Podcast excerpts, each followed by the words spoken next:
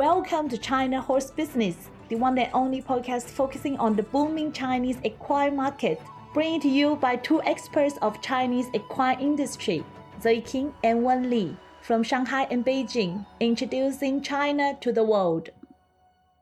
Good morning, Wen. How's it going? Good morning. Chinese festivities often continue until the Lantern Festival held on the fifth day of the first lunar month. One of the traditions is to solve the lantern riddles. Yes, it's a popular game to play with your friends and has at least a thousand years of history. Now, let's tell our listeners what do we have for China news. Last week, 2023 Asia Racing Conference was successfully held in Melbourne, Australia, and approximately 700 guests from 35 countries attended the conference. With the complication of COVID-19 easing, the conference has been eagerly anticipated after a three-year break since the most recent ARC in Cape Town, South Africa in 2020, and returns to Australia for the fifth time and the first since 2010 when held in Sydney. Asia Racing Federation Chairman Mr. Winfried Engelbrecht Bresges said we will look to identify the barriers to a better future for our sport and how we will break them to the benefit of the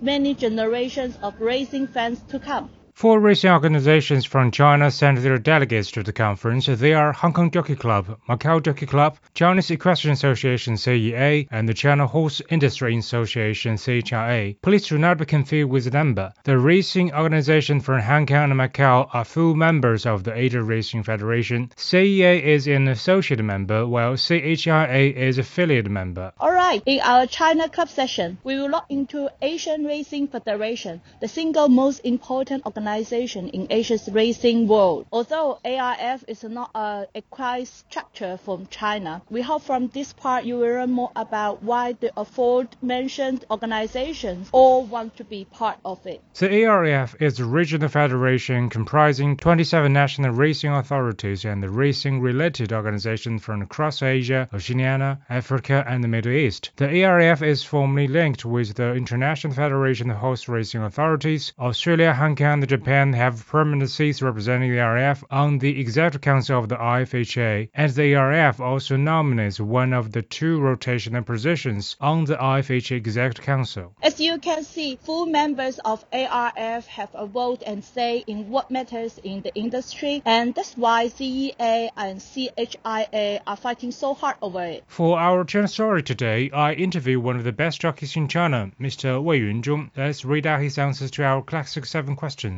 All right. First one, your name and profession. My name is Wei Yunzhong. I'm professional jockey. How did you get involved in the equine industry? After graduating from the junior high school, I entered the horse industry through the introduction of my fellow villagers. For the next question, why horse is special for you? Horses are very intelligent animals. You know how good they are and how bad they are. That's why horses are so special to me. What's your most memorable horsey moment? The most memorable thing about riding with horses is that in the second race on October 17, 2019, I fell off the horse and my shoulder was hurt. In the fifth race of the day, I had another race to ride aboard Yongqiang Xuanfeng. I'm very familiar with the horse. Not surprisingly, that horse is the sure winner. Although my shoulder hurt at the time, I rode it, but I easily won the championship. This is the most memorable moment. Next question. Who is your idol and why? My idol in the horse industry is now my boss, Mr. Zhang Yuesheng, who is the chairman of Shanqi Yulong Horse Industry, because he has built a very good platform for everyone who likes horse racing. What's the must-have item in the stable you want to recommend? When training and racing, you must wear armor and a helmet. This is the most indispensable equipment. Mr. Wei also made an outlook for the next five years. He said, My plan for the next five years is to continue to be a jockey. This is the 29th episode of season 3. Please leave a comment wherever you listen to this podcast, as your feedback is how we can make it better. The next monthly China Horse Business Live is coming. Yes, the next webinar will take place on the 6th of March from 3 p.m. to 4 p.m. Beijing time. See you in the next episode.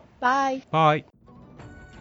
This podcast is co-hosted by Zoe King and Wen Li, powered by Wonder Horse, a business solution provider focusing on Chinese equine market and a bespoke equestrian community in China.